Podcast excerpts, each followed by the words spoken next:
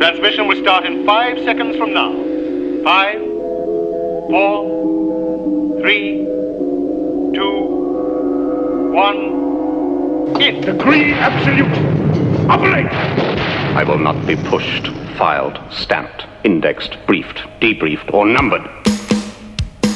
My life is my own. They're frequently dumb, but they're sometimes astute. They're always emphatic on a degree absolute. They're breaking the prisoner right down to the root. That whole TV show on a degree absolute. If you like lava lamps and weather balloons and whack ass inflections from Patrick McGoohan, Chris and Glenn made a podcast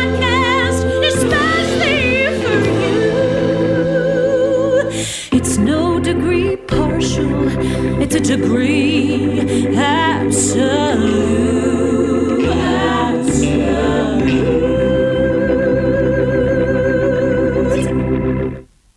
Glenn, Chris, how are your mentions doing this week, buddy?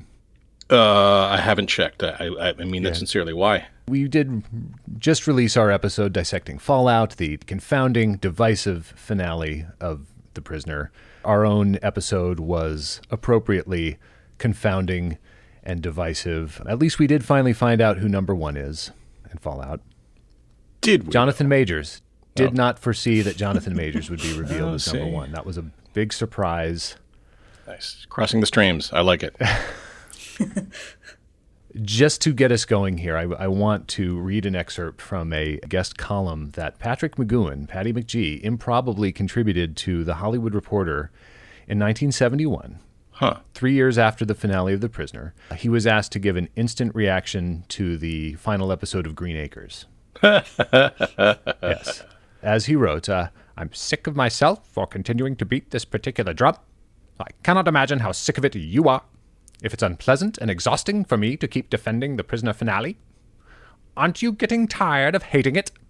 And so I, like number six, want out to be free and to grant you the same. I'd like to make a pact, you and me, and here's your pot. You acknowledge that I know how you feel about the ending. Boy, the accent is really uh, is Yeah, really eroding here. That, We're, went through the Netherlands and now we're in Australia, but that's Got it? I heard you. I will think about your dissatisfaction always and forever. It will stay with me until I lie on my back dying, camera pulling back slowly upward, whether it be a solitary dog or an entire SWAT team that comes to my side. All right. As I breathe my last breath, I'm sorry. okay. All right. This is Damon Lindelof who wrote this. Yes. I, I got my notes all confused. In regards to the Breaking Bad finale mm-hmm. in, in 2013, which, which followed the resolution of his series Lost by a little more than three years. Mm-hmm. But Lost, Glen is a show that you and I have frequently discussed off air as, as uh, one of the descendants of The Prisoner that we thought we should get around to. and Yes? we're about to do that with somebody who knows a hell of a lot more about it than either of us. Well, yes, and knowing a hell of a lot more than we do, that's that's no great shakes. But our guest's credentials are truly world class when it comes to Lost and its showrunner Damon Lindelof. She chronicled hmm. Lost as it was airing originally for the Washington Post's Lost blog. In the years since, she has moved on to Vulture, where she is a TV critic, and it is there that she published last February the definitive oral history of The End. That is the title of Lost's climactic episode from May of 2010. She has also written in great depth about Damon Lindelof's other series, The Leftovers and Watchmen. We are delighted to have with us Jen Chaney, Vulture's own Jen Chaney. Welcome, welcome, welcome to a degree. Absolute. Thank you so much for having me. I'm very excited. I'm, I'm glad because uh, we, we need you here. We need you to to endure this because uh, when it's just me and, and Glenn, it gets really uh, it gets really depressing. Jen, Oh, so glad you're here. That's not true. I'm sure that's not true. It's it's somewhat true. yeah, that's somewhat true. Oh, sorry. I didn't. I just. I meant to read Patty McGee's uh, kicker to his his essay about Green Acres. I did it for me. I liked it. I was good at it, and I was really, I was alive. Okay. All right. So we are just throwing. This is Mad Men quotes in here, all kinds of stuff. So let's. Th- that was still ourselves. Lindelof. That was still Lindelof. That was the same piece, Glenn. This is this is clearly. Uh, un, unlike blank check, this is no longer a no bit zone. Um, Jen, it strikes me that when we're talking about endings and the kind of universal reaction they get. The Lost finale happened before the internet was a uh, the cesspool that it is today. How do you think it would have changed if the Lost finale happened now? Well, I mean, it was it was getting towards cesspool uh, territory at that time, but you're, you're right that it wasn't quite as bad as it is now. And I think the response to it would have been even more divisive and ugly if it had come out now versus then. But I, but I think it's really hard to kind of untangle Lost and what it meant and how it was responded to from the time in which it uh, was airing, because it was at that moment when people were getting on Twitter and just, to me, it was really the first puzzle box show that everybody was trying to dissect to such a degree online. Um, something we now take for granted because we do that with so many shows. Um, I will say, having watched this prisoner finale for the first time, compared to Lost, like Lost gave you far more answers than the prisoner did. Like it's much more explicit. Um, and I would even say it's much more explicit than some of um, Lindelof's later shows. Both um, The Leftovers and Watchmen have an, an ambiguity to their endings as well. Um, Right. So Yeah. uh, if if the prisoner came out now, I think people would absolutely lose their minds. Another thing you've written about is that Lost may have been the, the last TV show with a massive audience that everyone would be watching all at the same time and trying to sort out their feelings about simultaneously. That's not something that happened necessarily with The Prisoner. I mean, it didn't, it aired at different times in different places in England, and then it was shown in the US almost a year later. You know, so there wasn't, even if Twitter had existed in 1968, there would not have been an instant global conversation around it. Right, that's true. So, with a, with a show like Lost, it's uh, I, I think the strength of the reaction can be traced uh, to a couple places. One, it's a question of investment, right? Because you've got multiple seasons, meaning multiple hours of watching. But for a show like Lost, a puzzle box show, like you mentioned, it's not just the hours you spend watching; it's the hours you spend thinking about it, chasing down clues, you know, online, talking about Easter eggs, posting about it. It's also something about the question of ownership, which is, I think, something that's increased since the end of Lost. This feeling that what we watch belongs to us, uh, therefore we are owed something. But isn't it also a question about you introduce an essential mystery? What's what the hell's going on on this island? And as the show goes along, inessential mysteries start to creep in because, as you made very clear in the, in the oral history, they wanted the show to end sooner. The network wanted the, them to keep going. So they're having to keep fueling this engine by throwing in questions about, you know, why Kate carries around a toy airplane or something. I don't care about that. Uh, I, don't, think people, not a lot of people care about that. But this is something that Lost did, which, for all its faults, The Prisoner never did. There was no inessential mystery introduced later on. It, it's just that we, what when we got to that ending, it, as you say in your in your oral history, Lindelof said, you know, people think they want answers, but what they love is the mystery, the feeling of chasing that mystery, and inevitably answers are disappointing. And I think what McGoohan did with the end of The Prisoner is he had introduced him several mysteries, and instead of answering them, you know, in a way that his story guy, his his his Mark Frost would have would have lined him up and tried to answer them, Yeah. he pivoted away into the allegory, which was always there underpinning the show, right? It was always part of the show, but he decided he would pivot to that.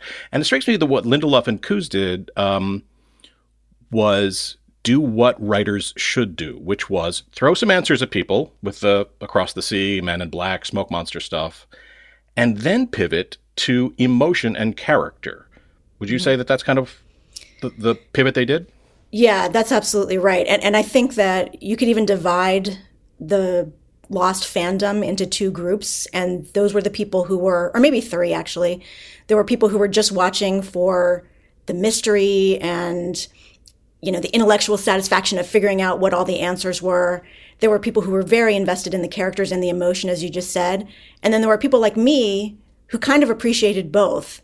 But I think from a from a finale at least for me, I'm I'm looking for some kind of emotional closure. I mean, certainly you want answers, um, especially after watching something for six or seven seasons. But like, the emotional aspect of that was was satisfying for me in a lot of ways. Um, but I think with the prisoner, it's just like they just just tossed away everything else and just said we're just never going to answer these questions that we've been asking since the very beginning, and that's at least unless they tried to answer some questions. There were so many because they had, mm-hmm. as you said, had to draw it out for so long that they couldn't answer every single one. But the basic question of like, what is the island? Why why are these people here?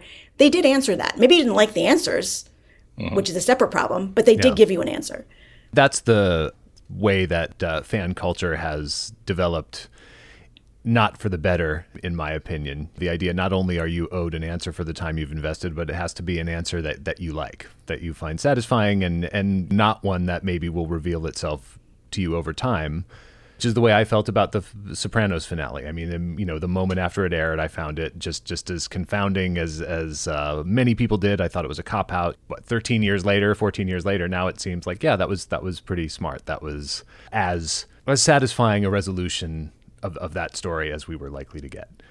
But The Sopranos wasn't a puzzle box show, right? It, the Sopranos was something it that wasn't. introduced a mystery at the very end that, that caused everybody to spin out. But Lost, The Prisoner, and I would say Westworld to an extent. Uh, Westworld is also a puzzle box show, a, show that exists to be kind of unpacked. But like you know, the other shows that that kept coming up when I was looking up like unsatisfying endings: Dexter, How I Met Your Mother, uh, Battlestar Galactica, Seinfeld, Mad Men. Some people really hate it. Those aren't puzzle box shows. Those are just you know you are you you you want to find an ending that is satisfying. I was racking my brain to figure out a show that nailed the dismount. Now, Jen, you say Lost did. Well, I agree. would. No, no, no, no, no, no. You're putting words in my mouth. I don't think they perfectly nailed it, but I think right. I think it is a much better finale than it has been historically given credit for, and I think a lot of it works. Okay. Um, what is a show that I mean? I couldn't think of a single one that that when it ended, I was like, yes, ah. I mean, maybe, maybe, um, maybe Breaking Bad for me actually. Um, I would say the? Americans, off the top of my head. Oh, sure, that's a great one. That's that whole finale was just extraordinary. I thought, and it, it like what happened to the characters may not be what you would have wanted, but it was very much in keeping with the spirit of that show. Um, and there were some moments in it that just wrecked me. And I've never been li- able to listen to With or Without You the same way ever since, which is Yeah. a pretty extraordinary achievement considering how many times I've listened to that song prior to the Americans finale. Um, but you're right. Don't get Glenn started about U2, Jen. Oh, no. Just never stop talking Why? about uh, No, that's that's just a Chris thing. Chris thing is he's he's all about the U two. I know, and we've- that's why I like Chris. this. Yes, yes. Yeah, One of the reasons. one of the reasons. Um, Yeah, I, I have layer, Glenn. I have layer. Yeah, I've got there. Uh, that is a perfect answer, Jen. The Americans is just just again surprising but inevitable. That's that's the thing that everybody's going for here. I am as ashamed of having not seen The Americans as I am of having not finished Breaking Bad, and as I am of being unable to remember entire seasons of Mad Men, even though I've watched every episode of Mad Men. Maybe it's something about crime shows, because two really satisfying finales that come to mind for me are The Shield, uh, Shawn Ryan's Dirty Cop show, and Justified. That those both ended in a in a very Yeah, very yeah. satisfying way. But with a show like Lost, you know, okay, so I- I'm going to attempt to explain what happens at, in the end of Lost. All right, Maybe Glenn, should- let's put a pin in that because I want to I want to get through our faffing. all right. So why are we talking about the Americans? Why are we talking about Lost? Well, the reason is that in 1966, Patrick McGoohan starred the long-running TV spy series Danger Man, resigned at the height of that show's popularity to create a new series about a spy who resigns from government service and wakes up in a mysterious and inescapable village where each resident is referred to, well, many residents are referred to only by a number. Surreal and provocative, silly and pretentious, ahead of its time, and innately and unambiguously and lava-lampedly of its time, that short-lived, long-tailed series was called The Prisoner. Yeah, it was.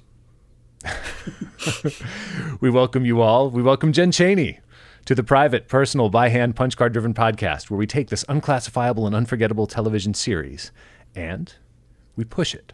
Like Cher Horowitz telling her teachers that her father taught her never to accept a first offer and that she considers the lowball grades on her report card merely a starting point from which to open negotiations.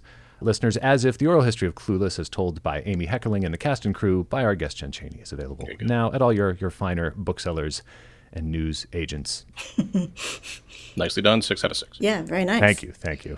We stamp it like the 95 cent 3 ounce special postage rate issue honoring the brilliant novelist and essayist Ursula K. Le Guin that will be available beginning July 27th.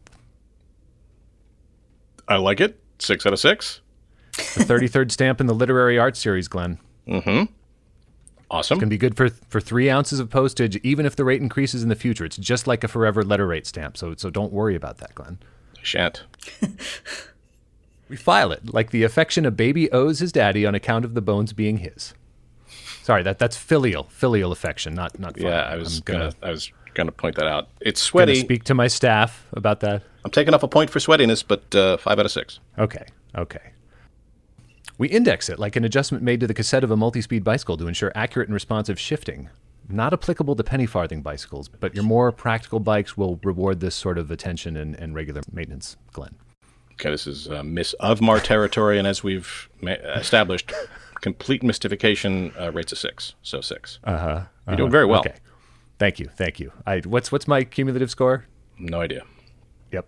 We brief it like a flight attendant complying with federal law by instructing passengers that the mask will fall from their ceiling in the unlikely event of a cabin decompression, but must be affixed over your nose and mouth, which is excessive and annoying because obviously people understand the mask is useless if it only covers your mouth, right? Right? I mean, that's so self evident. I feel dumb even saying it. Right, Glenn? I like the PSA uh, uh, element to this, so I'm going to give it a six out of six. Thank you. I don't think I'm ever getting on an airplane ever again. We debrief it like a gentleman opting to wear boxers because neither support nor flattering sightlines are important to him, apparently. Okay. Um, I'm not sure if I agree with this this sentiment, so therefore I'm going to knock it down to a four out of six. Really? You endorse the, the boxer, huh? Uh, in theory, I don't personally wear it, but I, I see nothing wrong with it. Yeah. All right. I I don't have a hot take when it comes to boxer briefs. We number it like the damn fool who shot and killed Alexander Hamilton in a duel, getting an anachronistic prescription for Percocet. Or like an era appropriate bottle of whiskey or something, I, I guess. Oh boy, I'm going to need some help with this one. I, s- we I- I number it, followed it where we started out. Jen, did you follow this? Because I was there at the beginning, and then I We number it. Oh. right number number. See, Jen, that sounds like enlightenment coming from you, and I don't. I don't share it. No, that's just me making it sound like I know what he's talking about. Okay, good, good. Oh God. Okay, good. Um, Number. so I have to give and- this six out of six. Uh-huh. But just know it's there's a big ol' asterisk here. Okay. All right. That's fine. Watch your Disney Plus. They have Hamilton on there. No, no, no. I know it's Hamilton. I just don't understand where number and bullet comes from. I don't. I don't follow that sequence of logic. Number. After he had the Percocet, Burr. Okay, good lord. Wow. Now I actually Wow, do get okay. it. Yeah, well, I, I would say get it is. I am subtracting, this is unprecedented. I'm subtracting 36 points. Wow. Mm, Yep. This is, this how strong I feel. That's how that's how sweaty it was. I have a negative six. Yep. Yep. Turns out. I, you are destabilizing the fabric of the universe by this. Yeah, Glenn. well. I'm not sure. you know, we got to shake it up. Seven, 17, 18, 20 more episodes. We're going to. Uh. Uh-huh. Everything you thought you knew was wrong. Our inquiry into this unclassifiable and unforgettable series is not of a degree elementary. No, it's not. It is not of a degree erratic. Preposterous. It is not of a degree quicksilver. Ah, wouldn't be. It is not of a degree anomalous. Okay. What is it, Glenn? It's a degree absolute, Chris. Right again. Despite hitting me with an unwarranted and, and frankly reckless to the survival of the species negative score, it's appropriate. You were about, before I interrupted you, to try to explain what happened at the end of Lost, which I know I did watch the end and um, I had kind of fallen off in the latter seasons. I was one of the, I guess, fair weather viewers who got derailed by the interruptions between seasons and the writer's strike and, and uh, all of these things that, that Jen has written about in detail. But I do remember that there were parallel timelines. We saw some glimpses of the lives of, of these characters as they might have unfolded had they never crashed on the island. And that is what you are doing here, Glenn. You are rending the very fabric of space time asunder by giving me a negative score. So, uh, knowing that, let's just dive in. I mean, it is, after all, our destiny if it is, and there's no way we can possibly avoid it. So, by all means, tell us what happened at the end of Lost. Okay, well, the flash sideways that uh, that occurs in season six are, as you say, glimpses of the characters as their lives would have been theoretically if uh, the flight had never crashed. Now, um, it could be a parallel dimension. What it is is just a, an alternate reality that still has connections to this one because it is possible for these characters to still get awakened, awakened, and remember their lives on the island uh, amid all the time jumps. But what we come to learn in the final episode is that these sideways dimension, these flash sideways we've been seeing, are actually a place for all these characters to gather with the people who are quote the most important people or the uh, the most important time of their life to gather together to collectively pass on into the next life. Uh, so they're coming to this place from uh, where, however and what, whenever they died, to be together to, among other things, help Jack understand that he has died and it's time for him to move on.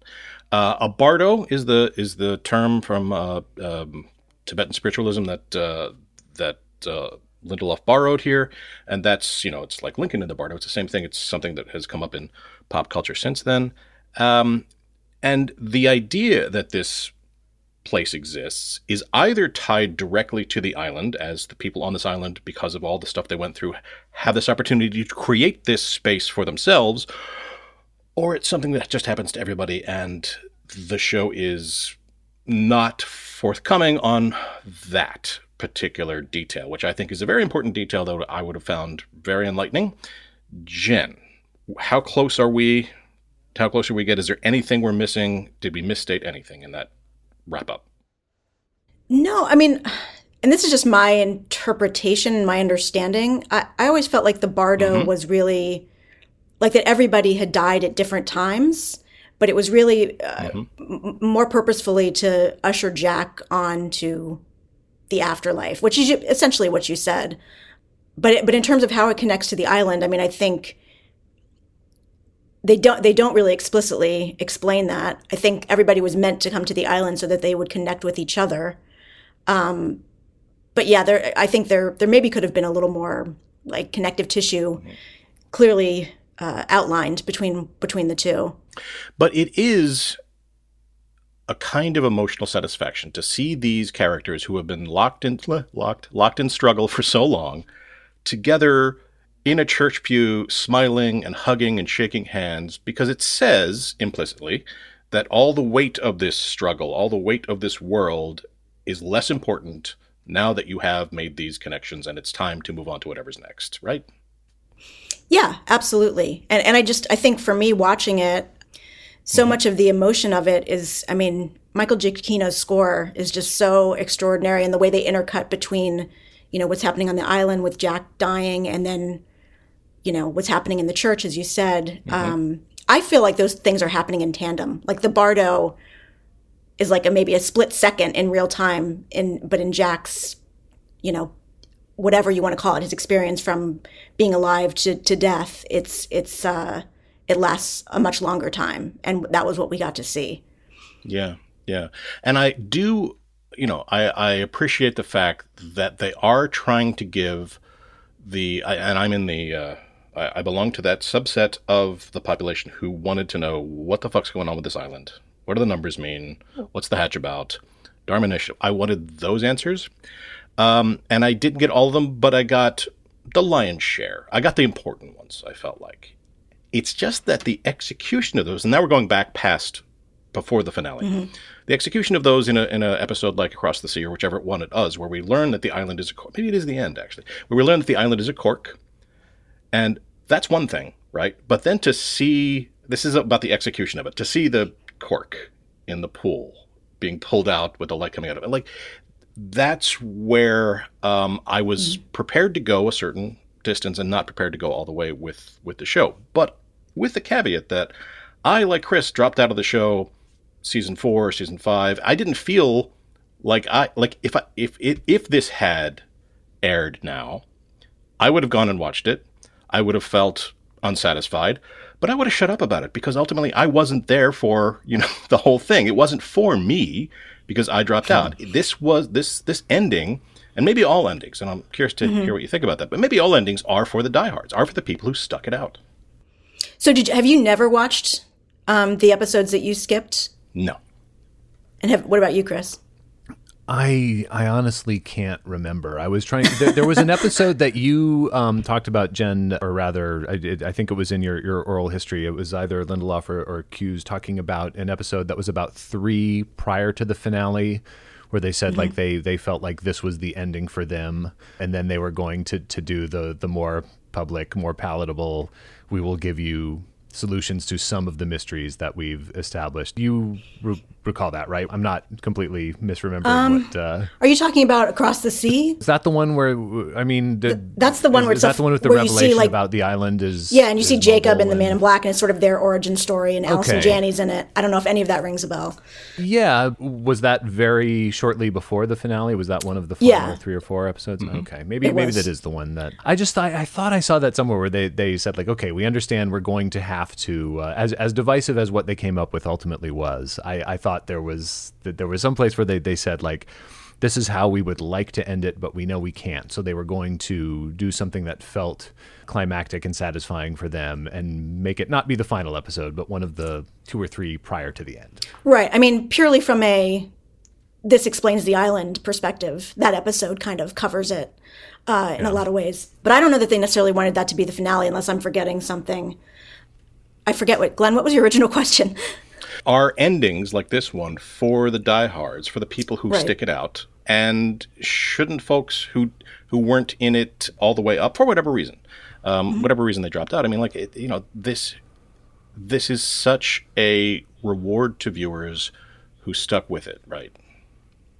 Well, there were certainly diehards that stuck with it that didn't like the finale either. But I, I think any show, and especially a serialized one like this one, um, you're meant to watch the whole thing ideally, and and that just increases your investment in who these characters are and how they've evolved over the several seasons that you've been watching. And that's like you said, that's true of any show. I think what was, and as you know from reading my oral history, what was frustrating and still is more than anything to to Damon and to a lesser extent Carlton, just because he doesn't get as frustrated as Damon does by things, um, is is that Well, you know, he had to he had to go direct San Andreas and uh, Rampage. Uh, when I went and looked at, it, I was like, oh, he has very esteemed credits in, in TV, and I should not think of him as the guy who made these two goofy movies. is that people misunderstood the ending and thought that what it meant was that everybody had been dead the entire time, um, which was something that was reinforced uh, unintentionally by this coda that they tacked onto the end of the episode that was just a shot of fuselage from the beach with some credits going over it that everybody thought meant something. And I still don't understand why they didn't think people would read into that since they read into everything Right. but Yeah. but I think I think that was that's the thing that really kind of still, if anything, bothers him about it, or both of them. It's it's just that that that their intention, the message they were trying to convey, got a little bit diluted. that is the thing, right? Like they work so hard on crafting this ending and trying to thread a, a needle that it is impossible to thread, and then at the very last minute, somebody comes up and says, "Well, can we just have a cushion into the commercial? That's all we need here, just a little cushion in the commercial," and that fundamentally changes how people see Right. the entire series. That is a that is wild.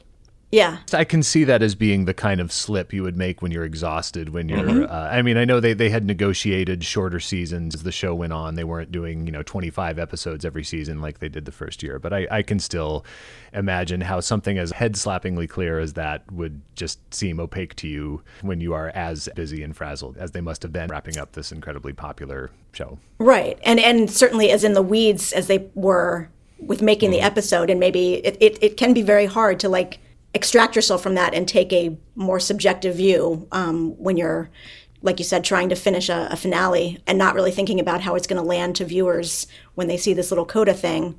But the other thing about this show and i think glenn you, uh, you alluded to this earlier it is this kind of show to have been making it at least initially 22 24 episodes is insanity.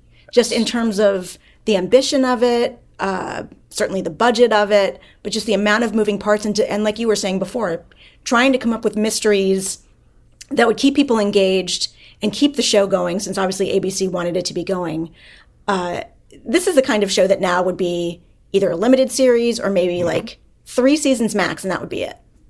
Right. Uh, The, the fact that ABC wanted this to run for 10 seasons is incredible. I mean, there are certain ways in which these two shows that are our subjects here are, are very different. For example, um, I don't think The Prisoner was so much about the deep personal relationships that Number Six forged with the, uh, No. uh, yeah, the, the, just the warm relations that developed over the, the course of his time in the village.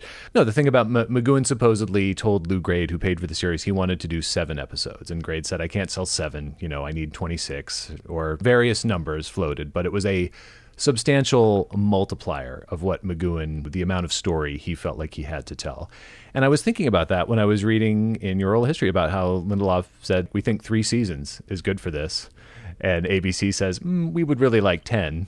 They meet in the middle at 6 But similar problems, right? You, you stretch out something that's just because it is an unlikely hit. And I also think the fact that Lost was, was probably much more popular than they anticipated it being played into confusion about how it resolved or how it should have resolved. Oh yeah, I mean, uh, you know, when Damon Lindelof and J.J. Abrams created this, they fully expected it not to get picked up, certainly not to go beyond a season, if that. I mean, they they thought they were just going to do this as a one-off and have fun and never have to answer all these questions that they were raising in the pilot. so uh, again, if you if you look at if you look at all of that in context, the fact that they did what they did with that show is pretty extraordinary. And to come back to something you were talking about before um, about sticking with the show and and uh, whether the finale rewards you, one of the things that bothers me is when people and they said this after Game of Thrones, and I wrote a whole piece about this at the time too.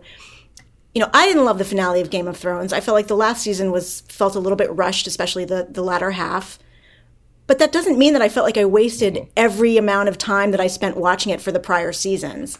And I think you heard that a lot with Lost too, where people are like, wow, I wasted my life watching that show and thinking about it. I'm like, no, you didn't. You enjoyed it. You met some new friends. You had a good time and you just didn't like the ending. But that doesn't negate what the show was, what how much you enjoyed it, the impact that it had culturally. I just feel like at certain times we put way too much weight on finales as if they define the entire show, and they really shouldn't. Yeah, I mean it's recency bias among other things, but like yes, it is. It it it, it it's not. It's these are the same people saying X destroyed my childhood. Didn't do anything like that. Your childhood's still there, or uh, the Hunchback of Notre, Notre Dame Disney film destroyed the book. The book's still there. It's like it, it's it's there is this. I mean, it's going to surprise you, Jen. There's a kind of uh, all or nothing mentality on the internet where people are just uh, they split into binaries. You're kidding. Yeah, I know, right? The hard thing to about believe. The the to bring this back to the prisoner and to contrast it with Lost, I think the prisoner was a serialized narrative in name only. Like it paid lip service to serialized and story. But the thing that Lost just kind of put both hands around is the fact that this that that narrative is a very powerful drug, and uh, you know this is why soap operas exist. They are story without resolution, and that there's something about that that is just and this endless churn is what keeps people coming back. Just tell me a story, tell me a story, and things like uh, and just to bring us back to it, like, Scheherazade.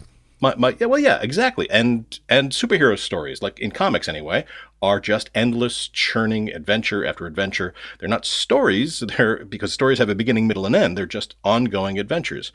And so i think the fact that the prisoner which really didn't have yes it was the same character but he could have just been started over every morning. There, there was no Right. real through lines connecting one one episode to the other because he was so rooted in allegory um, the fact that that ending had the explosive reaction it did should have stands as a cautionary sign, a cautionary tale to anybody who would do anything like this, let alone tell a story with really compelling characters for six seasons. Um, do you think they saw this coming? I know that they were worried about it um, Yeah. because, uh, Chris, as you alluded to before, like Damon and Carlton kind of, I feel, feel like they were the first showrunners who became sort of famous for being showrunners. I mean, certainly there were people who knew. Yeah. I mean, well, you could say that about like David Lynch and, and Mark Frost, maybe. And Norman Lear, but that's not the same thing. Yeah. Well, sure, but like, it, it wasn't. It wasn't like. I mean, they had a podcast that everybody was like listening to their podcast was almost as important as watching the episode. Yeah. Um, and people really not only knew who they were, but but blamed them about anything. When, as you know, TV is a Invested, yeah. collaborative medium, and and not not everything is always their fault. Sometimes maybe, but not always. Um, and I think that more people are aware of who showrunners are and have been since that era, um, in part because of them, not not solely because of them, but in part. I'm, I'm trying to imagine David Lynch engaging the, the viewing public the way that Lindelof did, you know, writing blogs, doing, getting on Twitter. Hell yeah, I feel like, but, but yeah, Lynch would be like, well, um, you know, I wrote this piece in my Glockenspiel that I think expresses my feelings about uh, your disappointment, and I'd like to play that for you now. Um, but I won't be writing a guest column. But what's interesting about when Lost debuted, and around the time when it was was uh, greenlit, is you know network executives were kind of they were not sure people would watch a show like that because it was so serialized. And the, I think the mindset at the time was people want to watch shows where they can pop in at any episode, understand what's happening, pop out, pop in again. They don't want to feel like they have to watch every single week. Right. And, you know, not to use a pun, but to flash forward to where we are now, mm-hmm. everything is serialized. Like, I can't watch a Marvel movie without having watched all of the ones that came before and every TV show. Like, as you said, the, the addictive nature of, of narrative, like, that is what every single studio and streaming service and everything else is relying on, that we will be addicted Yeah. to it. I want to punch myself because I'm about to say content creators, but um, I mean that, that probably artist is not always the appropriate term. They've realized that that sense of, of ownership, that thing, the intense identification they have with it, is a gold mine, right? And I think that means like for every Last Jedi, which I loved, which I I loved more than I thought I could love a Star Wars movie at age 40 because it truly was bold and, and challenging and, and different, but uh, probably not worth the headache of of pissing off a big subsection of your your audience and quickly followed up by a much more conventional toothless and, and boring movie but one that allows the factory to to, to keep going Right. Jen, do you think that Lindelof took any lessons from the ending of Lost to The Leftovers and then to Watchmen? I mean, I, I think he still loves ambiguity. Um, he always will, uh, and and I I personally like that too. Um, so I think he still has that element in in the finales of those shows, as I said before. Uh, I'm sure. I, I mean, I know for a fact that just on an emotional level, the the bad reaction it really did impact him, um, and I think it made him probably doubt himself a little bit um, which was why I was really happy when the leftovers eventually was so well received because I thought it was really well done. But I was hopeful that it like gave him his confidence back. Um, So and the leftovers was was that am that was a cable it was HBO, right? yeah. That was so a much smaller audience than than Lost. Maybe it's a more sophisticated audience. I mean, we accept that you have much more leeway to take risks when you're dealing with cable because it's it's just a smaller audience than network by a lot, right? No, that's absolutely right. I mean, there was certainly less pressure from that standpoint that not everybody in the country was watching that show all at once the way they were with Lost. Uh, I mean, I don't know if this is what you were kind of thinking about, Glenn, but uh, certainly one thing he he took away is that he he kind of lowered his profile a little bit. He eventually just got off Twitter entirely. He's never come back. Um, he's still on Instagram, but um, I think that and and certainly he still does lots of interviews and things like that. It's not like he's hiding, but I think that he um, maybe hasn't put himself forth to the same degree that they were doing with Lost, where they were just like more or less just going open season. What do you got? Um, I think he, I think he's maybe been a little more thoughtful about that. Um, certainly, that's something That's healthy. I don't feel like I'm his spokesperson, so I can't say for sure. But Well, I, I mean, I'll say like like that was. I mean, I was aware of of his very. Uh, uh, I don't know. Maybe chastened isn't the the right word, but you know, bruised uh, response to to the, the way he got beat up over you know by people who didn't like the way Lost ended, and that that was another reason that I was was shocked when I read that he was going to be the the keeper of.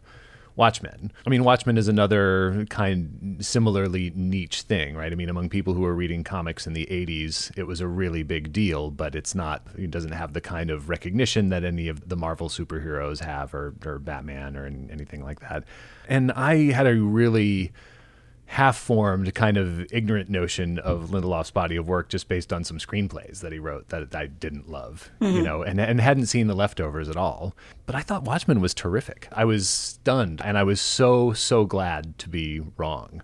yeah, Um, coming on the heels of something that had been adapted into a movie that I thought was just sort of pointless. I mean, just just that's uh, a nice word for that movie.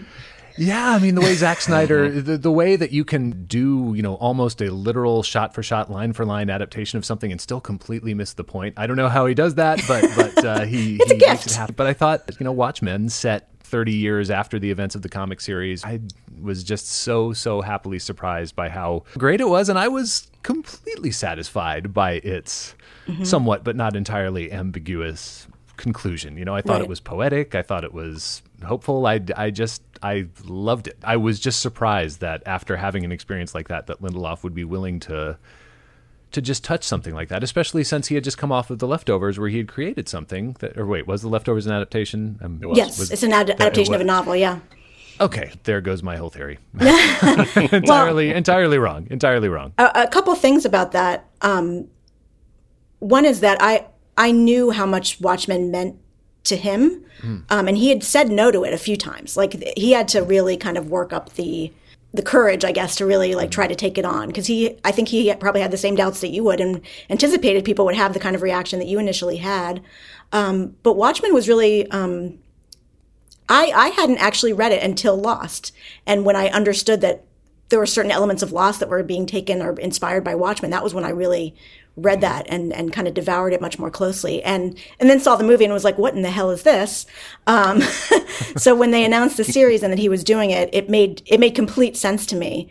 And I mean, not that people's responsibility is to think about how creators of series feel, but anybody who creates something like they're a human being that is is going to be nervous when they have to present it to people especially if they've had backlash against their work in the past and i i was moderating the um, the watchmen panel at new york comic-con um, which was the first time that anybody outside of critics was seeing footage of this and I remember being backstage with Damon and he was very, very nervous. Like, all these comic book people are going to be watching this in real time. How is it going to go? And of course, they loved it. It went great.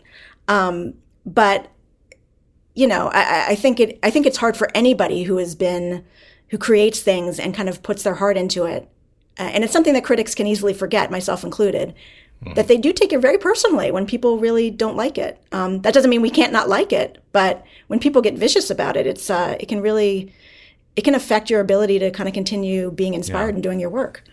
Yeah, one of the more hopeful things uh, in recent pop culture history is Watchmen, uh, Lindelof's Watchmen, because this is an example of a creator looking around, not only learning lessons from you know his own work, but learning the most important lesson you can pick up from the Zack Snyder Watchmen, which is not this.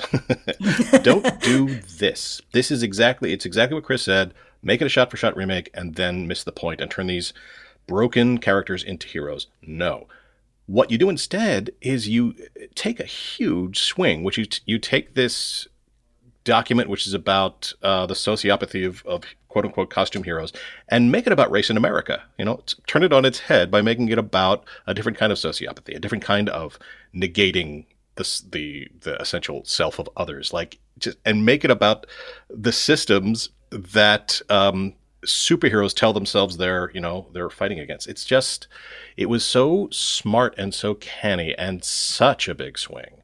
And as Chris said, it's got a perfect ending. Perfect ending. yeah, I mean, the, the, just just to, to have the the foresight, the vision to realize that, like, if, if we place the central focus on race, and that will that will be more urgent than the prospect of nuclear Armageddon, you Yep. know, and and to actually be right about that, I- that is that is Hall of Fame galaxy brain uh, thinking.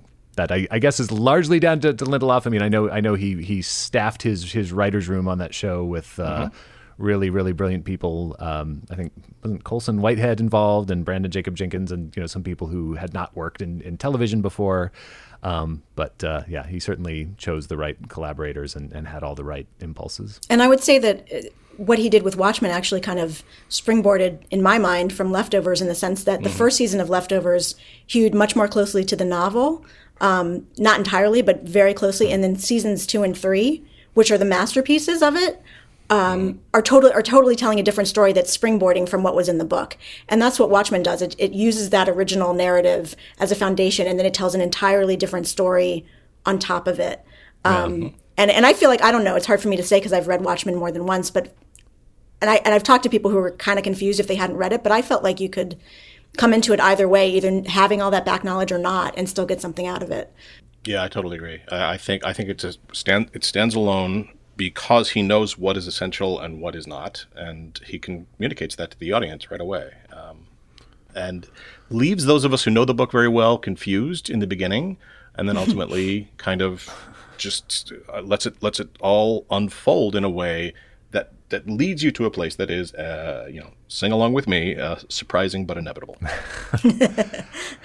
I wonder how much of this is uh, just the fact that Damon Lindelof, as as uncommonly visible and high profile as he was for a, a showrunner, as you said, Jen, you know, still not an actor. I mean, he's not someone whose face is in you know frame uh, every every week. Whereas McGoohan, who was the creative force behind The Prisoner, but also the the star of the show, felt compelled to just leave the country after it aired and and um, became kind of a recluse afterwards, and certainly never attempted anything of like ambition. He would take on acting jobs, and he directed episodes of Columbo here and there. Um, he directed some weird adaptation of Othello, uh, but did not appear in it. But yeah, it, it seemed like for whatever reason, whether he was just creatively exhausted or whether he thought this isn't worth the trouble, or like I don't think it was like an Orson Welles situation where he had all these projects and just could never get the money, or it seemed like he just did not have the will.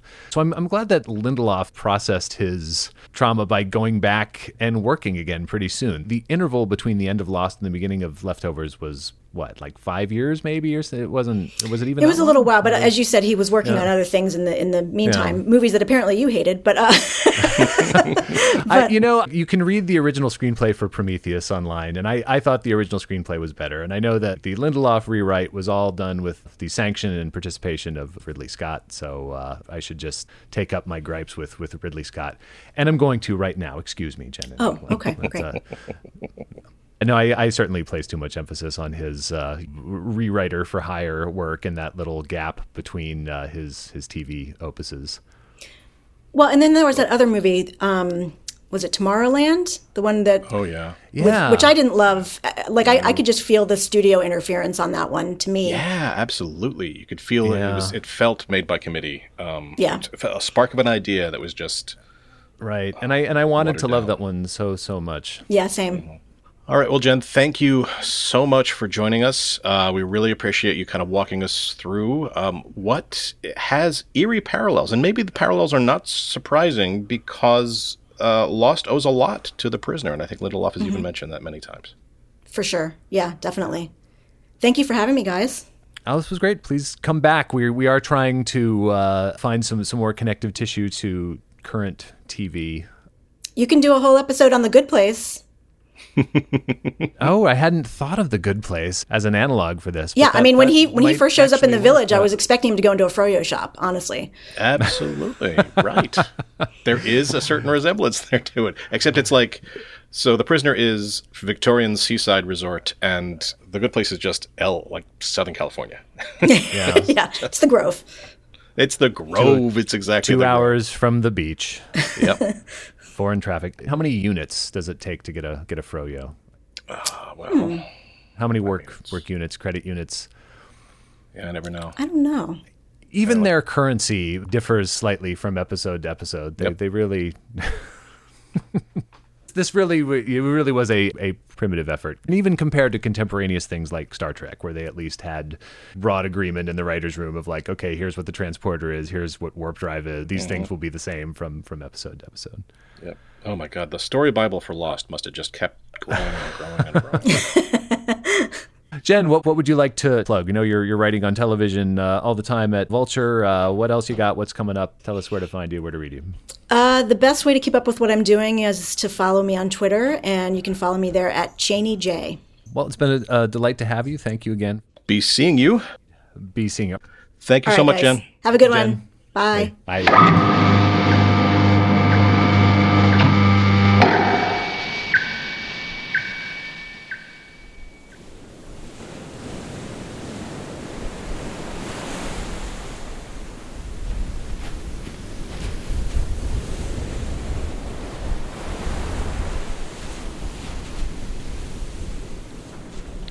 Yes, good morning.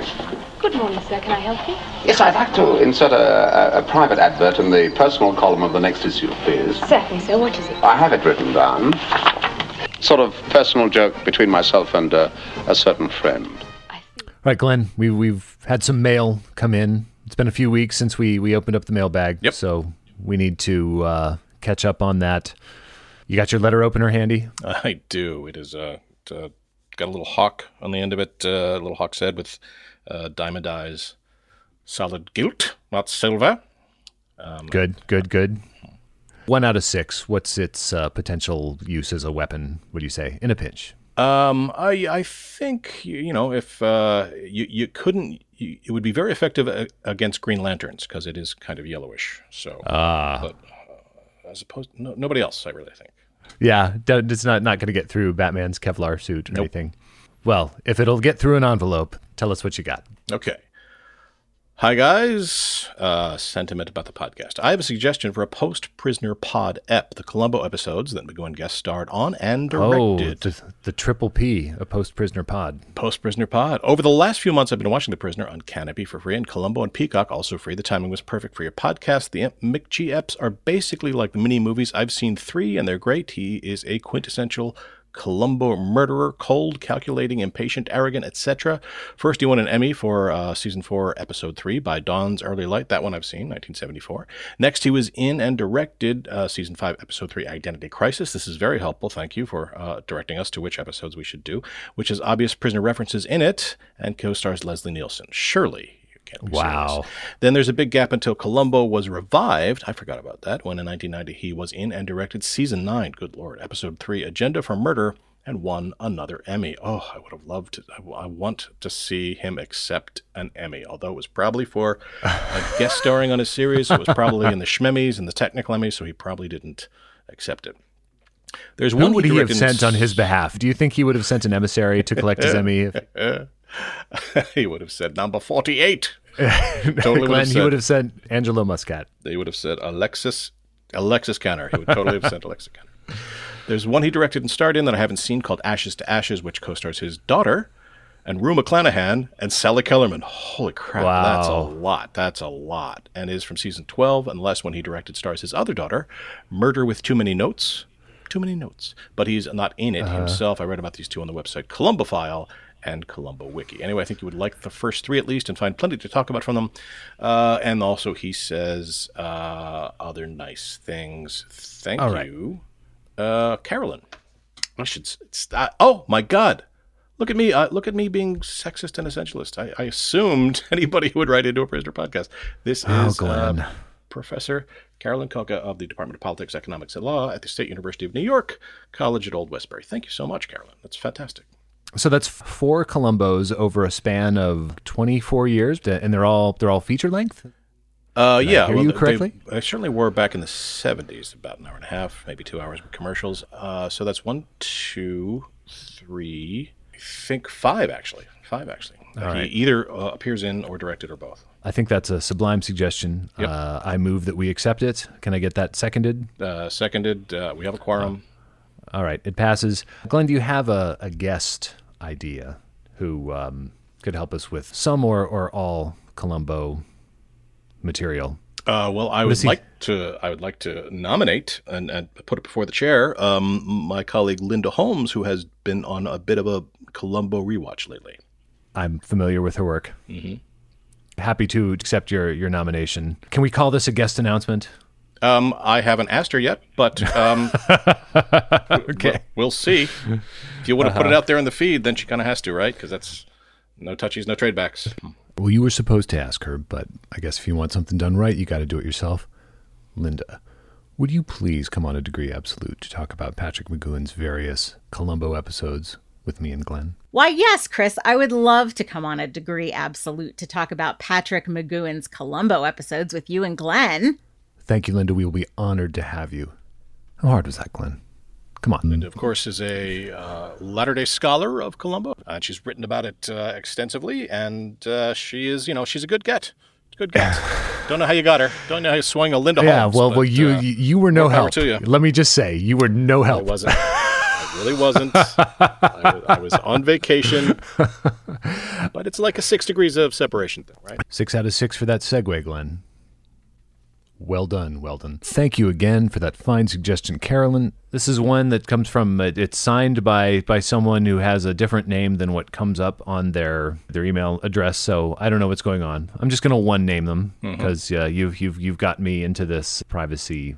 Well, I just totally in outed uh, uh, Professor Kappa, so you know. You did. Um, you know, why don't you just tell us when her office hours are? Yeah, that's so exactly if right. anybody wants to. Uh, All right, subject line: Catch my soul. Hey guys, absolutely, mm, your podcast mm, job really chuffed. You, oh, chuffed is favorable as well, Glenn. But I, I'm I'm not going to censor chuffed because that's a that's such a great adjective. Uh, really chuffed. You got Alex Cox involved. He's a hero of mine. I'm a few episodes behind, so forgive me if this came up on your Ice Station Zebra episode. But are you considering a Catch My Soul episode? I love McGoohan's bonkers rock opera reimagining of Othello, and I would like to hear your take on it. Keep up the mm, work. Be seeing you, Joey. Joey, we are grateful for your input. We are way ahead of you there. We we have enlisted the aid of our friend Patrick Flynn, creator and host of the Original Cast podcast, on which uh, Glenn and I have both appeared in the past. He will be helping us figure out what's what's going on with the McGoohan directed, not McGoohan starring, but McGoohan directed version of Othello in the coming weeks. We're very excited about that. Yes. Uh, Not the easiest film to find, apparently. So so Patrick jumped through some hoops to procure a copy. So thank you to Patrick for that. that's good. That that means our audience will be like the six people who have ever seen it. That's awesome. That's great. This is this is this is exactly how you grow a podcast, Chris. This is perfect. Yes. All right. I hope you've got some sharpness left on the, the blade of your gilt hawk handled letter opener because I believe you have at least one more. This is from Paul. I believe he's written to us before. Thoughts on Fallout and your episode thereof. Um, if you look at the body language of the assembly, they are clearly in an uproar during number 48's red, first rendition of Dry Bones, not, but their movements are stylized and repetitive, so it does look a little like dancing. That is uh, Paul saying, I was right. Glenn was right. That's uh, could have Yes. just. Uh, yeah. And I, I actually uh, shortened that passage of our, our Fallout episode because I I was just confused when you were, you were talking about how the assembly, the, the first time they hear dry bones, the way they seem, uh, you said underdirected. I was confusing that with their later. Later on, they're dancing and clapping along in a more recognizable way, and I that's what I was thinking of when you were describing their initial chaotic response. Okay. Point point second. I think the significance of number six referring to number forty-eight as young man, Young man! young man, is that number six is christening number forty-eight with a new name. From that point on, he's no longer a number; he's a person. Number forty-eight says, "I'm born all over." Give me the rest. Young. Man. I'm born all over. Another nod to it being a christening. Third nod, it's not listed here, but I'm just going to say, uh, McGoohan. McGoohan would love that. I think. You know what? I, I believe it. May not be right. Doesn't doesn't matter to me. I believe it. Well, how about you? Yeah. Good. Okay. Yes, the motion carries. Again, no one wants to use names. I am not a not a number. I am a free man. Like that doesn't really follow, you know, as much as uh, I am not a number. My name is, Freeman. I am Martin Freeman. and this is my identical um, twin brother Morgan. I I really like this because again, what Paul is referring to here is going from being a number to a man, a number to a person. I think that's ah. really, if you're looking at this allegorically, and, and oh, let's do. I think uh, I think that's what we got going on here. Point three: the assembly dancing and clapping along with the second edition of Dry Bones, along with the music playing loudly, reads to me like a power play designed to silence number forty-eight. It is reminiscent of how the establishment will support the language of resistance to take away the power of language. The commercialization of protest songs comes to mind. In recent events, I'm reminded how the term fake news flipped from being an accurate depiction of fabricated news stories to a term authoritarians now use in an attempt to silence their critics. I believe this, Paul, if he didn't start lip syncing it, and his lip syncing is what uh, what what facilitates the the song. I think there's some. I, I do believe it's not an attempt to silence him. I believe it is volitional on the part of number forty eight. That's my reading. How about you? Yeah, I I I mean they're they're just joining in the song, right? They're Mm-hmm. they're that's not an intellectual act. Right? I mean, we've all sung sung lyrics to songs with, without thinking about what we're saying, right? You're, Sure. you're not digesting the words, uh, contemplating the meaning the, the, the way you do with speech. I mean, I, I think it's been demonstrated again and again that in, in song, melody ranks far above language or lyrics in, in um, what we're what we're responding to, what affects us emotionally. I don't know. I think I think they're they're being swayed just as surely and and quickly and thoughtlessly as when uh, Kodos and Kang say abortions for some, small American flags for others, Sure. and the and the people of Springfield cheer. Absolutely. Point the fourth. I thought that maybe the regrettable bullet could be a bullet item on the Assembly's agenda, but that's probably a stretch. we we agree on that, Paul. It's probably a stretch. Uh, Sub Bullet um, in fifth edition Dungeons and Dragons, it's pronounced bullet. There is a monster called a bulette. It's basically like a giant evil uh, armadillo. Uh, although past editions have gone with French sounding boulet. Um, and uh, he apologizes for the pedantry, but he doesn't need to because we are, after all, us. Point to fifth. I do not know if Fallout is a good series ending, but it's an ending that delights me. I'm a sucker for an ending that pulls the rug out from under our expectation, especially when it reinforces the show's overall tone. I'm reminded of the ending of Twin Peaks season 2 in the 90s and season 3 just a few years ago. Those endings weren't satisfactory plot wise, tell me about it, but doubled down on the tone of unease that pervades the show. Similarly, Fallout cranks the surreal elements prisoner up to uh, cranks the surreal elements of the prisoner up to 11. Uh, completely agree on all points there. Uh, that is what this is accomplishing. It is not narrative ending. It is um, a tonal ending. Yeah, I'm still not wild about the Tommy guns. Yeah, you know, sure. I, uh, I, I mean, I, I like the, I like the guys in scuba gear pedaling bicycles out of there. Sure. I, I like the uh, helicopter fleet coming up out of the many underground hangars that uh, we we haven't known about. I, I like all that stuff. I don't know, just the blowing them all the way just seems as a sop to um, other more conventional things that were in the culture at the time, the finales of, of Bond movies and and so on. I actually think I I I like Living in Harmony's play on Western tropes more than I like just that specific thing that it has to turn into what you described aptly as a bloodless bloodbath. Yeah. I like all the rest of it. Me too. That's my letter. You got another one? I do. Sean writes, Hi guys, I mm, the show and have to thank you for getting me through the entire series for the first time. See, this is a valuable service that we perform. We're like midwives. We we did this for for Matt Gorley too. We're Yeah, like you're a midwife. Glenn. I'm more a We're- doula, but Yeah. I practice allopathic medicine and you, you practice homeopathic medicine, right? Am I okay? I'm writing to see if you have any thoughts on a connection that occurred to me. Harry McGoohan's many pointed line readings reminded me of an episode of Frasier, The Show Must Go On, season 8, episode 12, wherein Derek Jacobi plays a once acclaimed Shakespearean actor who is now only famous for a sci fi TV series. Frasier and Niles convince him to try theater again, only to discover that he is, in fact, terrible. Specifically, his delivery of a line from Henry V, Act 3, Scene 1, disguise fair nature with hard favored rage, sounds to me almost exactly like one of McGoohan's more emphatic inflections. Although the character himself is not a parody of McGowan specifically, I wonder if Jacobi's performance is drawing on one of the British acting world's most famous egos. For more in context, in the same episode, Jacobi's character's father is played by the Avengers' own Patrick Macnee, who memorably says, I'm here to see cats. Mm-hmm. Be seeing you, Sean. Yeah, I've I've seen it. I've seen this Frasier. Mhm. I didn't, uh, you know, my ears were not tuned to McGoohan frequency, so it, it would not have occurred to me that Jacobi might be doing a McGoohan. I think Derek Jacobi has been around enough uh, hammy Shakespearean actors to have come up with his own take.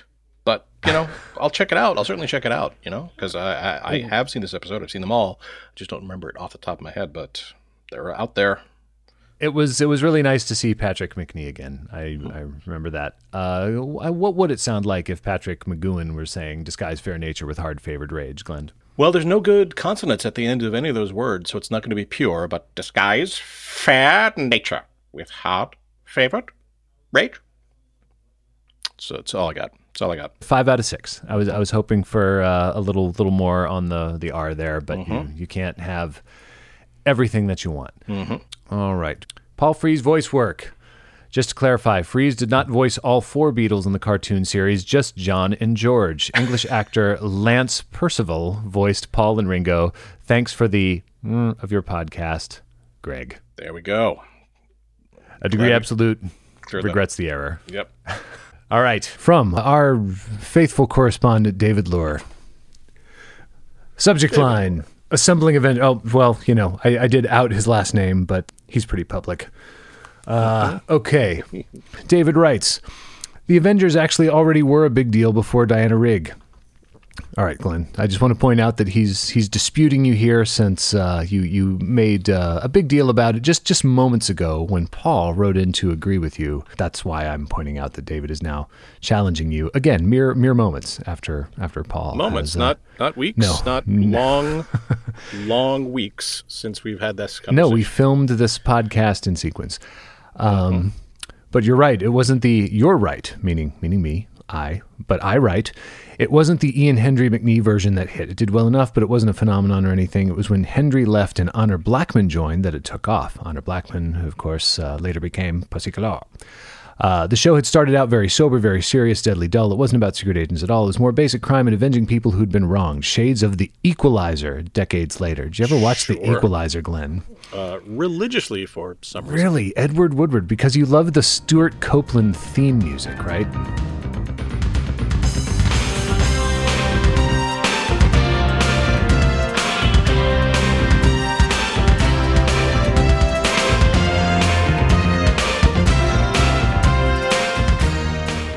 I liked it. I also listened to a really good uh, audiobook he did of Ken Follett's Eye of the Needle, and uh, God, I fell in love with that man's voice. That, that Uh, Woodward did.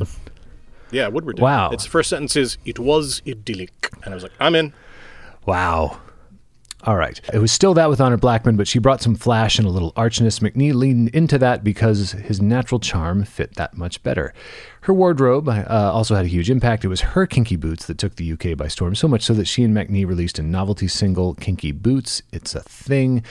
David includes a link to a YouTube clip of Kinky Boots, as though I don't know Kinky Boots, as though I haven't had it in my iTunes library for years.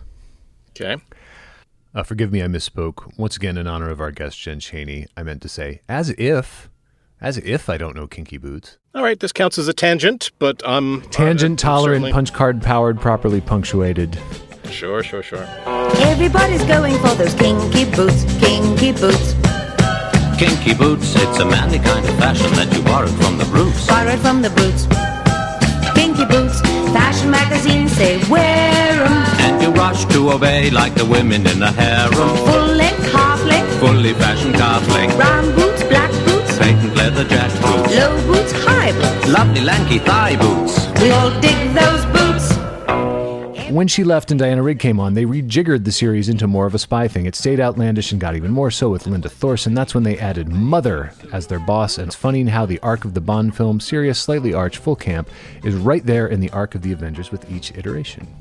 Yes, ironic detail. Even though it didn't start as, quote, Archman with Lady Companion, end quote, the Avengers was basically created by Sydney Newman. No relation to uh, Lorraine, presumably, Oh, that's why the Who- SNL. I couldn't. I couldn't figure out why you went all Pardo there, but okay. who created the template for Doctor Who. And Brian Clemens, uh, this this guy again was a, a major major writer uh, most of the season of the Avengers. Eventually came to America, and among other things, wrote several episodes of Remington Steele, which makes sense. Uh, I also saw Brian Clemens' name, uh, and I think it was a story credit on uh, after we we had a recent episode that tangented all the way into Highlander Two: The Quickening. Glenn. Um, Hadn't seen it, still haven't seen it, but I, I thought it was weird that Brian Clemens had a had a story credit on it on it somehow.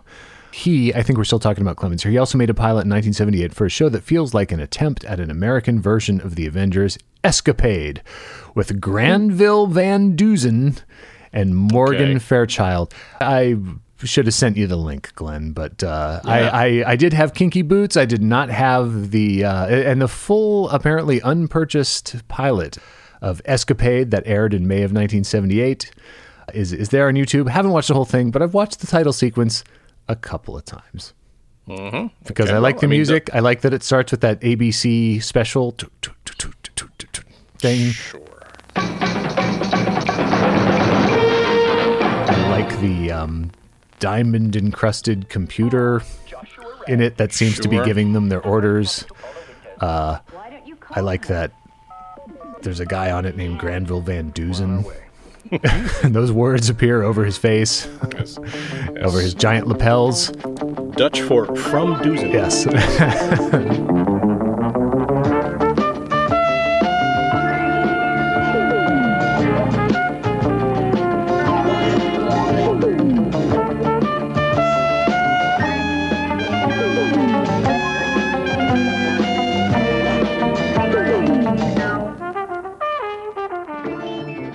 Morgan Fairchild. Uh, she had a moment there in the 70s, 80s, mostly in the late 70s, 80s. Uh, she and her hair had a quite a moment. Um, don't know where she is. Don't know what's become of her. I believe she's the voice of Zatanna on the adults only Harley Quinn cartoon. I, I can't even make these kinds of jokes anymore because there's so much product out there that, that probably more than one actor has played Zatanna. But uh, she was inescapable on your Bob Hope specials, on your Pink Ladies and Jeffs, on a, on a bunch of variety shows. Pink, Pink Ladies and Jeffs? It's uh, the the listeners who know will know. Okay. And, uh, listeners who don't shouldn't look it up. Shouldn't bother. All right. So, so you're, you're you're telling me to suppress my natural inclination as a producer to find out what the hell we're talking about. Uh, you could throw in the uh, you can throw in the, the theme music if you feel so inclined, Hmm. but it is diminishing returns. I'm going to tell you right now. All right, continuing about the pilot Escapade, um, David points out that it's a Quinn Martin production. Cracks me up. I yeah, I I don't know who Quinn Martin is, but um, I think they were just producers that always had the thing at the end. Dragnet might have been a Quinn Martin production. Believe so. wow, it's Could- it's hard for me just from watching the title sequence again, albeit. As I said several times, it's it's hard for me Uh-huh. to imagine that this and Dragnet would be the the product of even the same managerial mind. Never mind the same Yep, creative the same- mind. The same pitch meeting. Probably Holy the same pitch meeting. Uh, Brian was also distantly related to Samuel Clemens. That's nothing to do with anything, but it is kind of interesting. I, I don't know. You didn't seem all that impressed that Christopher Lee and, and Ian Fleming were relatives somehow. So No, no, no. Yeah. No, I wasn't. It's because the island is very small. Just tiny little island. I too saw the 1998 film by myself. We're back onto the Avengers now in a nearly empty theater. It was not good. At least Connery was got paid and seems to have had a ball. To which I would add, at least he appears in a full teddy bear costume. And uh, so it's it's a teddy bear talking to you in Sean Connery's voice for like several minutes of screen time. Yep. so, I mean, every film has something to recommend it, Glenn.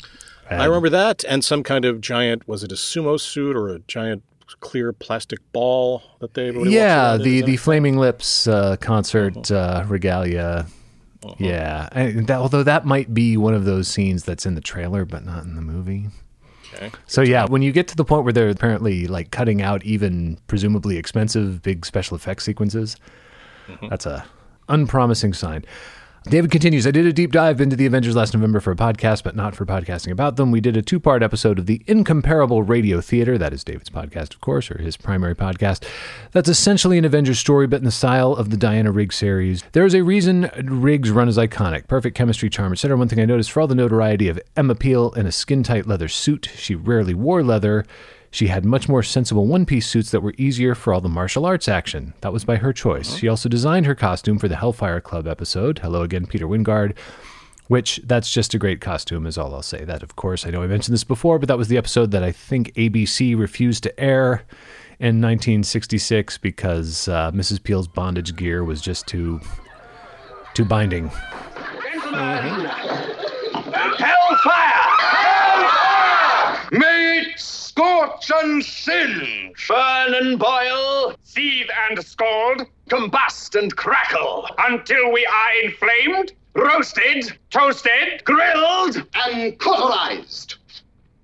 Until our bones crumble into that demoniac heat, that fire, that Hades, that realm of Pluto, that unblessed limbo, that purgatory,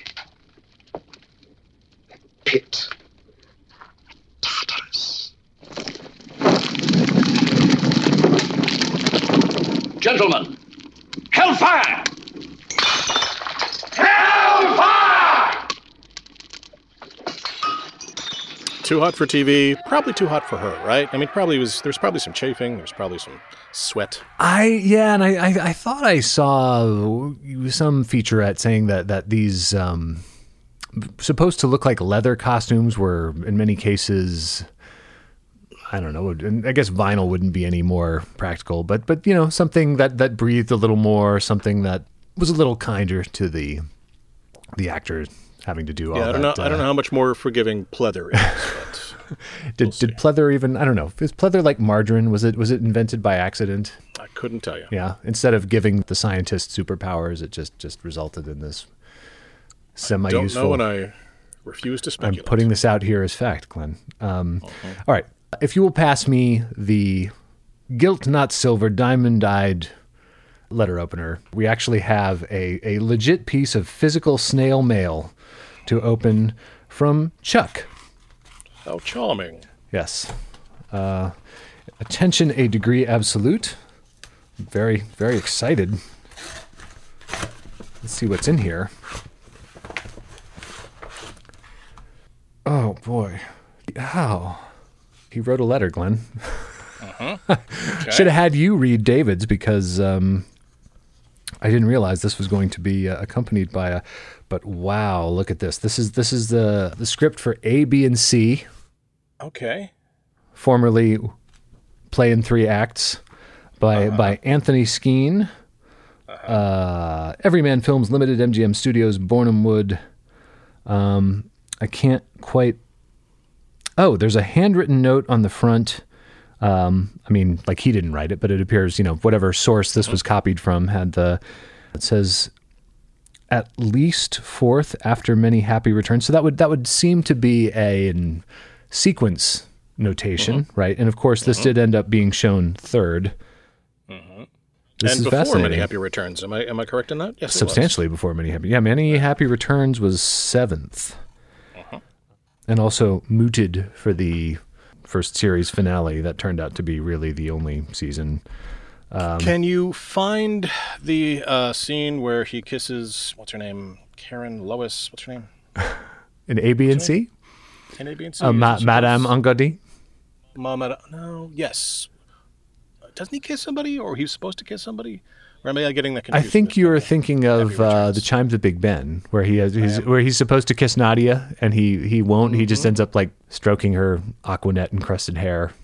Right, but in "Do Not Forsake Me, Oh My Darling," he, that's when he goes home. Yeah, well, that's when he uh, says, uh, "No one else could have given you that message, baby." Bada bing. All right, so there is no refute. No, there's no romantic contact in the script that he refused that we might be able to see in its original form. Don't think so. Don't don't think so. Um, yeah, although we could we could go we could go find this for uh, um, chimes of Big Ben.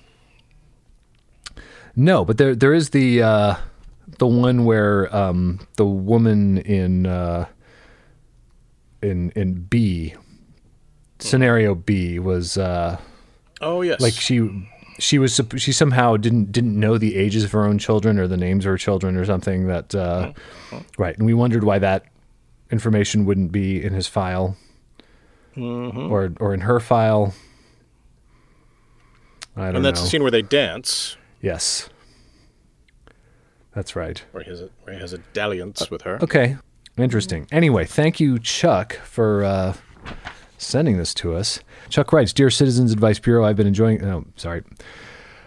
Podcast to agree, bordering bordering on the absolute for some time, and I felt it was finally necessary to express that sentiment to you personally. Oh, it's getting it's getting very intimate in here, Glenn. That's, uh, I was in my early teens when I stumbled across the weird and wonderful world of the prisoner. It must have been showing in some late night shot on the local PBS station WNET 13, perhaps. I loved it, and even though all the allegory and symbolism went completely over my head at the time, I've always had a soft spot for the shows of the 60s and 70s Mission Impossible, The Avengers, The Persuaders, The Saint. I mean, I was born considerably afterwards, and I love all this stuff too. Mm-hmm. The Prisoner was such an insane twist on the genre that I was hooked immediately. In my 20s, I even went so far as to order all the episodes on VHS. Well, that is extreme. No, I've I've bought them on DVD and on and on Blu-ray, so uh, I'm I'm right with you. Uh, probably rented at least some of them on VHS from Blockbuster at some point as well. My theory of the village is that it's being run by the good guys. I get why people enjoy the both sides working together or the New World Order angles, but I think it's more realistic, a dirty word in r- relation to the series I know, view of how the world works and probably always has. I've long wondered how governments allow people chock full of sensitive information to be trusted to just retire. As Benjamin Franklin said, three can keep a secret if two of them are dead. Now to the business at hand. I've enclosed a script of an early episode. Of, I put in that word. I've enclosed a script of an episode of The Prisoner along with this letter. In the early days of comic conventions here in NYC in the late 80s, there was one vendor I would always seek out. The booth that sold movie and TV stills and scripts was fascinating to me. At the time, the internet was something whispered about in libraries and computer science departments.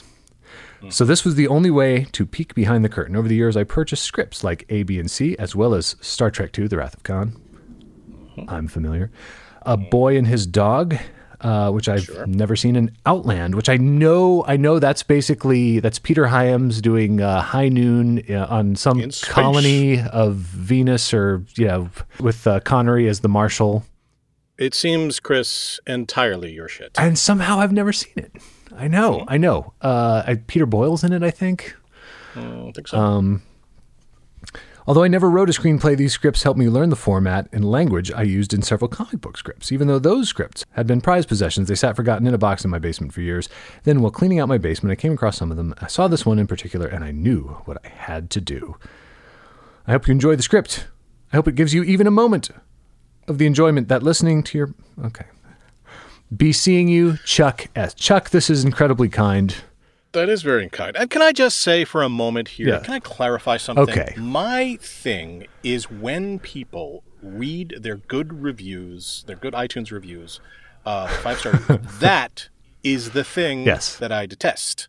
That is, and make it a segment. They, these monsters turn it into an entire segment. That's what I object Yeah. to. The occasional nice thing. I'm not a no, monster. and I mean, not a just- sociopath. just- and sending this, uh, Glenn, this has. Do you remember what these are called? I think these are called brads. These binding devices, these brass Yep, yep, things with yep, bendable tabs that that go through these things.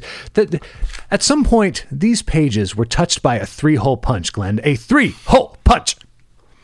this is tactile. This is real. That's I'm I'm focused on that. I'm more focused on the fact that there are stamps on that envelope. Stamps, not not at home stamps, not stamps.com. no, actual no. Although stamp. if they want to sponsor us, we will eagerly right. pretend that they're just as interesting as real stamps, although they're not. They're yeah, not. yeah, Ah, thank you, Chuck. Maybe we'll build some future episodes around the things that we discover in the stage directions, in the parts of these these teleplays that McGoohan or other people, but probably McGoohan, just rejected.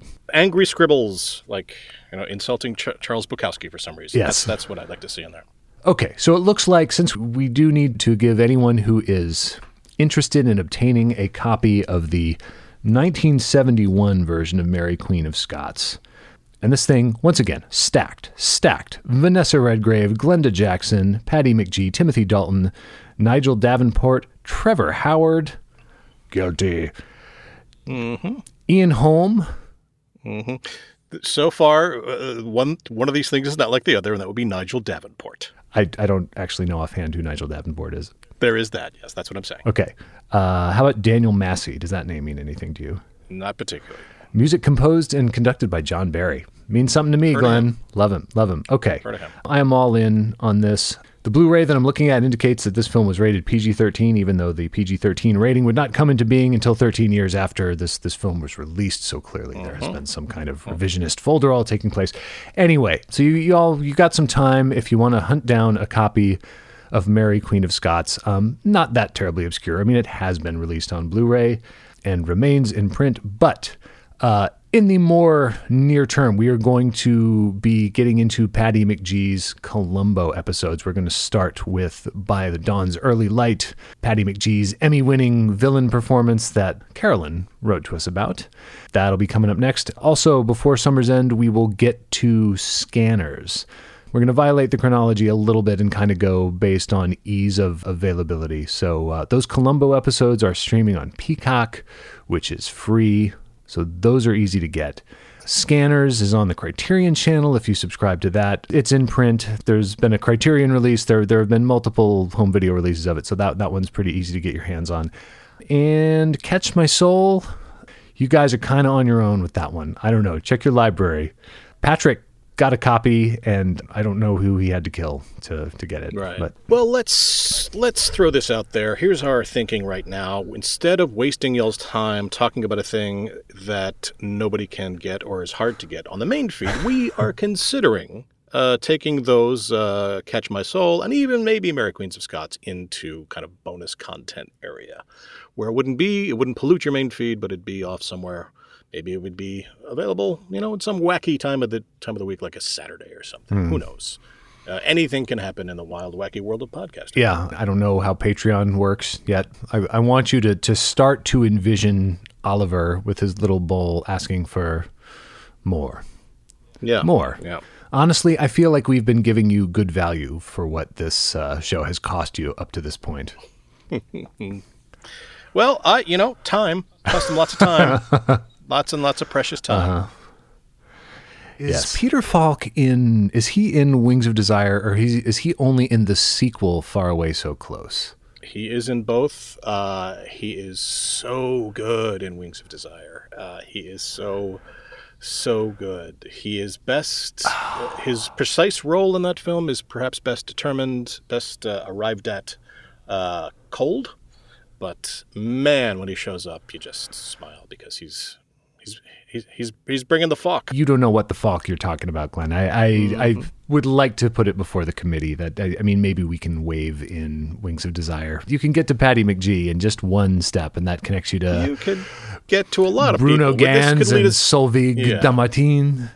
Yeah, but then if you, if that's our criteria, Cave. then every then every Clint Eastwood film is fair game. Hell yeah. Mel Gibson film Hell is fair yeah. game. That's that's not that's not how we're that's not how we. Glenn, all we have to do to be able to talk about Donner Superman, to be able to do the 80s Raiders movies, is if we just do a sub series called Roland and Tomblin. We can do all the films that David Tomblin worked on as a legendary first AD. I think it's a great idea. Mm-hmm. Mhm. I, I think it is an idea that requires uh, that we should put a pin in, preferably through its heart, Yeah. so that we can kill it dead. Okay, so you don't want to do an episode about Gandhi? I oof boy, there's we have a plan, Chris. Let's stick. You don't want to do an episode about Chariots of Fire? We we have agreed upon plan for going forward, and all this waffling around is uh, is, is not sticking to the plan. You know what they say a plan is what happens when you're making other plans while God is laughing at you.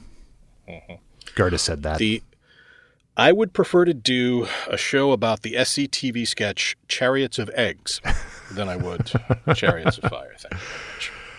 this was long before I was into uh, critiquing the running of actors in movies. But um, yeah, I, I had some mass comm class in college where uh, Chuck Turner, one of one of my more beloved professors, we we watched the the slow motion title sequence of Chariots of Fire. I've never seen the film in its entirety, but uh, I, I mean, I remember that main title theme being on the radio in the Oh 80s. yes, many, many, many, many, many, many times. And my professor, who I, I don't recall being a particularly jockish type, but I remember him kind of chuckling as we're watching this sequence in class and, and being like, these guys can't run. None of them can run. uh, he may have been a greater influence on me than I ever suspected. Yeah, they were, they also wore really tight white T-shirts and really baggy shorts. Um, that did not seem conducive to No. long distance running. No. Yeah, yeah. All right, what's what's next? Ah, chronologically, what would be next would be Mary Queen of Scots. Okay, how do we how do we get that? Where's that? It doesn't seem to be streaming anywhere. Mhm. I bought a Blu-ray. Okay. that I could bring over, I guess, but that doesn't help our guest problem. Yeah, these ones that no one can actually watch. Um, Uh, well, it's only the Feng Shui Philistines who have given up all their physical media and all their means of playing physical media who can't watch them, Glenn. But okay. I guess I will give in and agree to do Braveheart then, Glenn. If you're saying that availability is a, is a key. I thought I, we, I, already, I had already faded myself. I had already said it. So after Mary Queen of Scots. Well, if we do this chronologically, and depending on whether or not we want to do things like The Moonshine War. Or Baby Secret of the Lost Legend. Oh, is he's in that? Apparently. Wow, but that can't be before Columbo.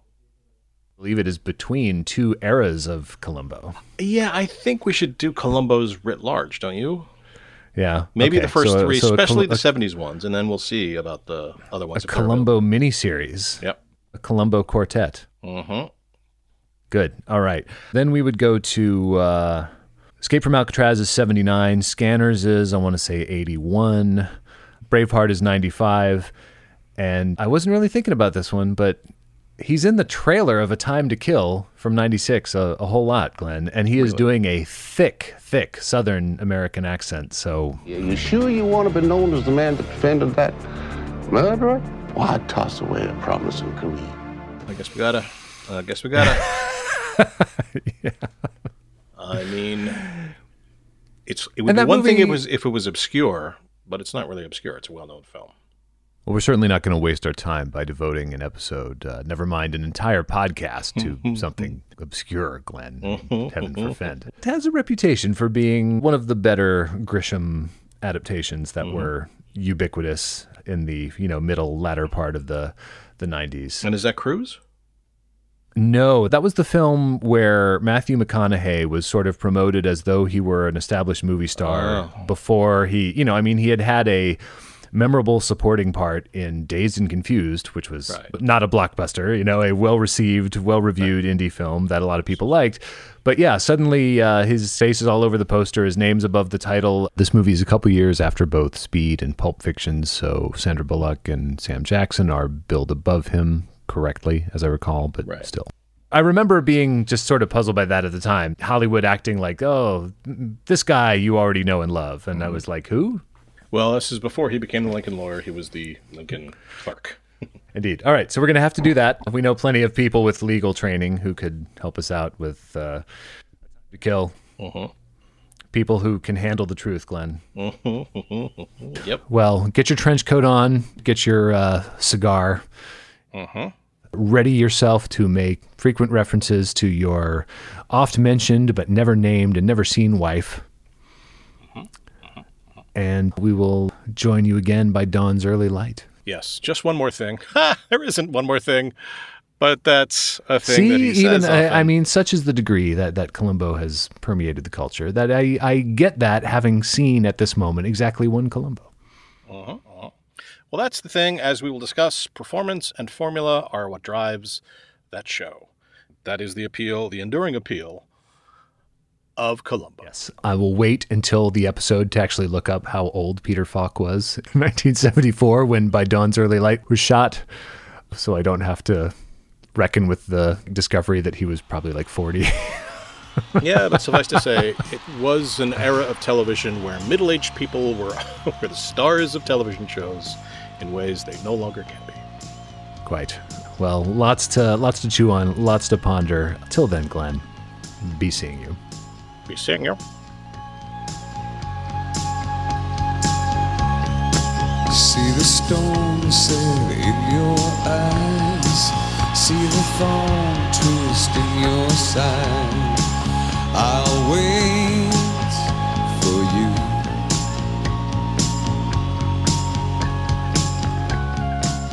Degree Absolute was conceived by Glenn Weldon and is produced by me, Chris Klimek. I wrote our goofy theme song, which was then arranged and beautifully performed by my dear friend Casey Erin Clark, singing and playing keyboards, and her brother Jonathan Clark on guitar and percussion, with Marcus Newstead on the bass.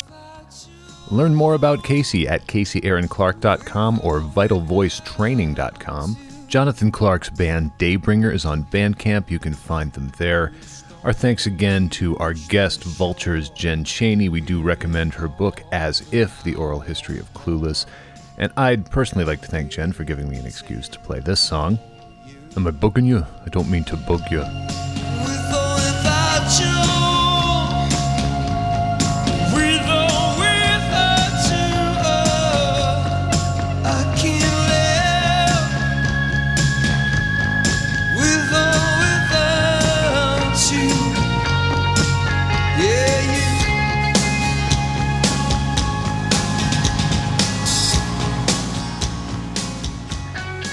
Leave us a five star review on Apple or Stitcher, whatever platform you use to hear our show, along with your wildest prisoner take, and we will read that take on a future episode. Please do tell a friend if you like our show. Follow us on Twitter at Not a Number Pod. A Degree Absolute is our Instagram handle. Write the Citizens Advice Bureau at A Degree Absolute at Gmail. Finally, if you're thinking of getting into the lucrative and exciting world of podcasting yourself, NPR's podcast startup guide, Create, Launch, and Grow a Podcast on Any Budget by one Glenn Weldon is now available. Because maybe you'll, you know, have different questions about podcasting than any of the ones that I've asked Glenn over the last six months. Whoever you are, whatever you love, there's a podcast for you. Oh my More every day. Sports fan, knitting obsessive, culture vulture, armchair psychologist, political junkie, science Fuck's nerd, foodie, left handed Bolivian dental hygienist, give it time. You name it, there's a podcast about it. Podcasting's growth has been nuts and it's continuing.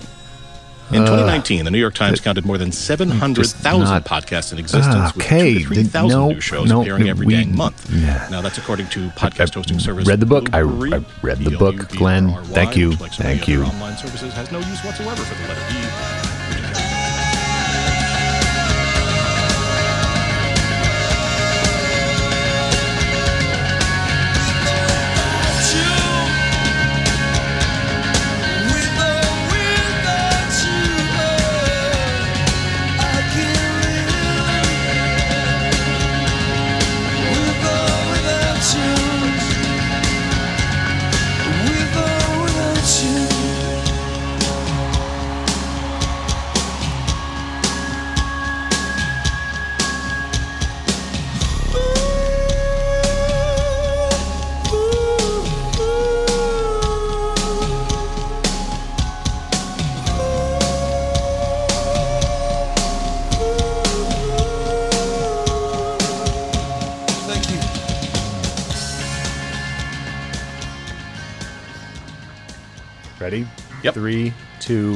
one.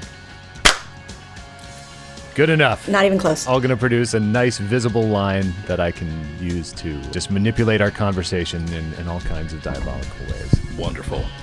Yes, that that thing about the Anthony Bourdain documentary, nothing, nothing. That's that's child's play. No, that's uh, and and wrong. Okay, are you restarting your your rig? Um, Well, as soon as I need to.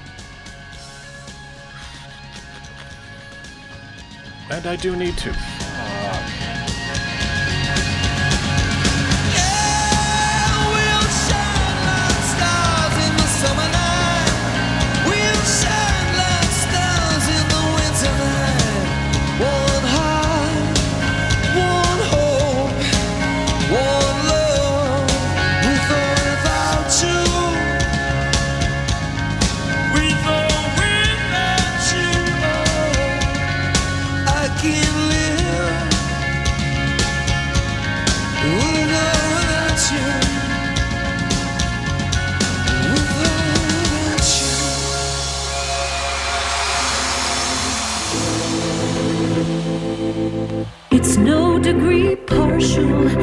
A degree absolute.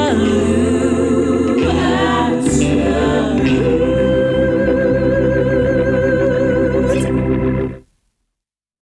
Hi, folks. I'm Jeff Altman of Pink Lady and Jeff Altman. And I'm here today to have you guys venture back into time, back into the disco era. The year was 1980. Things were going on. Richard Nixon was out of office. And our first show, Pink Lady and Jeff, which aired, I think, in 1980. And here's the first episode. It's got Sherman Hemsley in it, Bert Parks, and mm, Blondie. And Blondie came to us uh, by way of videotape. So uh, put your finger down your throats when you see this one. Uh, uh, it was as odd for me to be doing this show as, as if somebody had come down from the planet Zodar.